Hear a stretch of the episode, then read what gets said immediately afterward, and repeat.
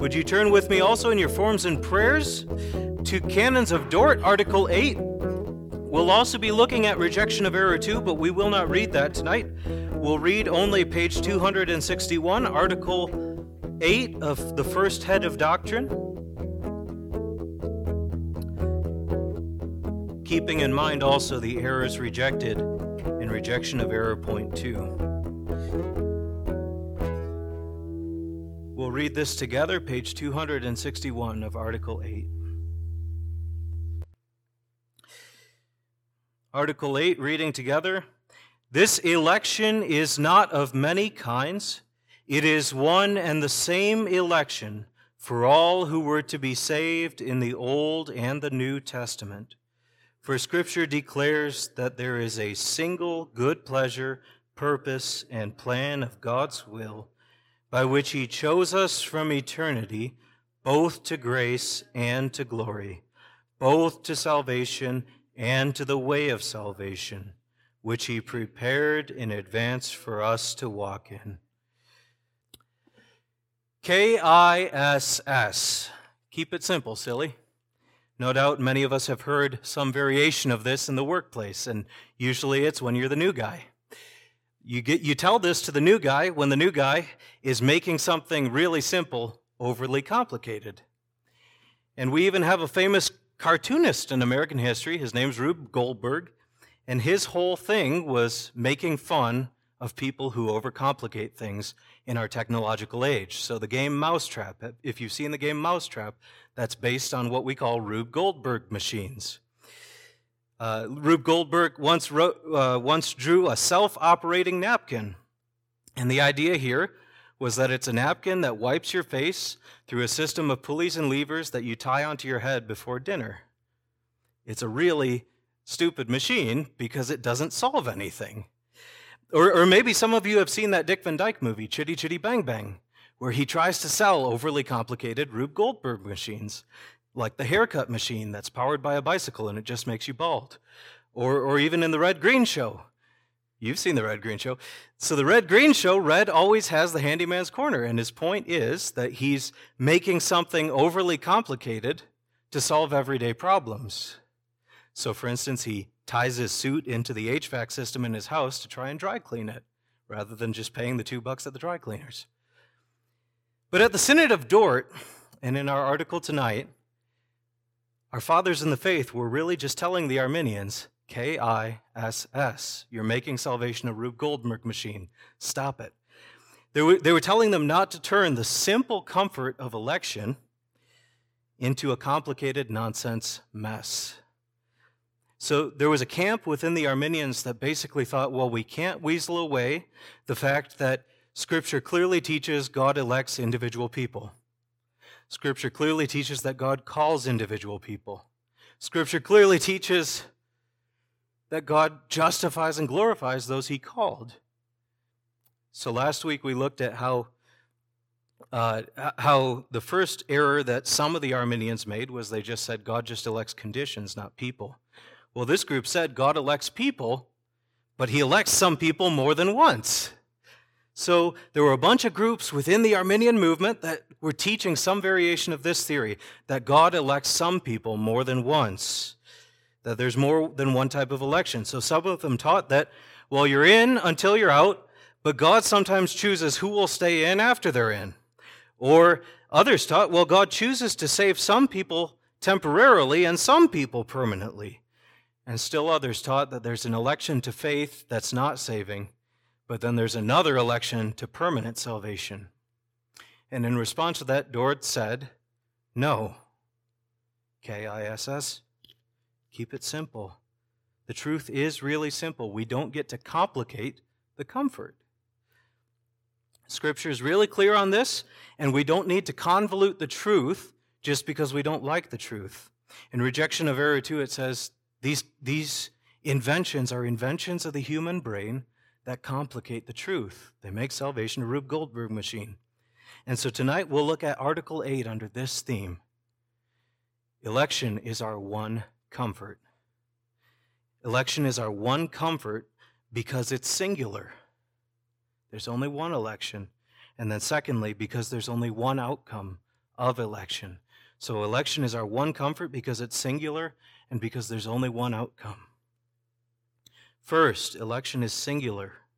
There's only one kind of election, and God has only ever elected to justify people in one way. There's only one election in all of covenant history. That's why we talk about the Old and New Testament in our article tonight. God elected and saved Abraham, Isaac, and Jacob and David the same way, the exact same way that he elected and saved you and me. And Hebrews tells us that God elected them in the same way that he saved us, so that apart from us, they would not be made perfect. That's Hebrews 11:30. And the point here is that they would miss us if they didn't have us because we're the same group of saved people. They'd be missing us if they didn't have us. There's one church, one salvation, one faith, and one election. There's only one kind of election. And God has only elected one way to save his people. there's only one kind of election because there's only one way he elected people. Election has always, ever, only been according to the purpose, plan, and pleasure of God, by which he chose us from eternity, like our article said, both to grace and to glory, both to salvation and the way of salvation. God didn't just elect to bless us, he elected to keep us. He didn't just elect to justify us, he also, those he justified, he glorified. God did not elect people to justify that he would not also glorify. And so the outcome is this Father, I've lost none of them. There's no one elected to justification who is not also elected to stand boldly in Jesus on the last day, found in a righteousness not our own, fully glorified, found not guilty because of the satisfaction, righteousness, and holiness of Christ, and decisively headed for everlasting life. But because we're decisively headed for everlasting life, that's our second point. Election is our one comfort because there's only one outcome for the elect. There's only one kind of election, and that means that there's one comfort in the one permanent outcome of election for the elect. And this is the comfort in the word peremptory. Our second, our rejection of error, rejection of error number two uses an SAT word here, peremptory, because we reject the error of those who teach there's a kind of election to faith that is not peremptory unto salvation. And the word peremptory here basically means legally settled, binding, and decisive. Our election is legally settled, irreversible, binding, and decisive because God has elected once to preserve us forever. So, election is God's one purpose, plan, and pleasure to justify us and to preserve us. And because election is one, it only has one outcome life forever. And election is our one comfort because of that one outcome. And that's the point of teaching this. See, various traditions try and explain election away because they haven't gotten the point yet. They haven't got that the comfort is there's only one outcome for God's elect. But the point of teaching election is comfort in the decisive. We have comfort in the decisive because there's no higher court of appeal, there is no legal loophole, and there is no new charge that the accuser of the brethren can bring before us, or can bring to charge us with against Yahweh against us before Yahweh. There is no new charge for us. One election means one decisive outcome for the elect, and the decisive outcome is no condemnation. The decisive outcome is life with God forever. The decisive outcome is no condemnation because who shall bring a charge against God's elect? It is God who justifies, and then later on, those he justified, he glorified. It's all one. Election is our one and only comfort because that means there's no guesswork for the justified. For those of us whom God has given faith, our future is secure. For those justified by faith, our eternity is not up in the air. It is settled, binding, and decisive. And so we can say with Job, I know that my Redeemer lives, and I know I will see him in my resurrected body forever. There's no, I'm pretty sure that's how it's going to go. I'm 98% on this, and that's probably how it's going to be for me on the last day. There is only I know. Our hope in Christ is a hope that says, I know because I am persuaded of this very thing, that he who began a good work in me will be faithful to complete it in the day of Christ Jesus. Election is our only comfort because it's rooted in the one pleasure, one promise, and one plan, and that means of the Father, and that means the one outcome of Father, I've not lost them. So election is the opposite of tax returns. There's no wondering if we got it right this year or if we're going to jail. There's only confidence in the permanent, singular outcome of a singular decision made in eternity.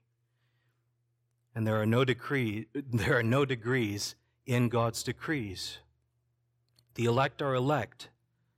There's no semi-elect, there's no temporarily elect, there's no semi or there's no partially elect.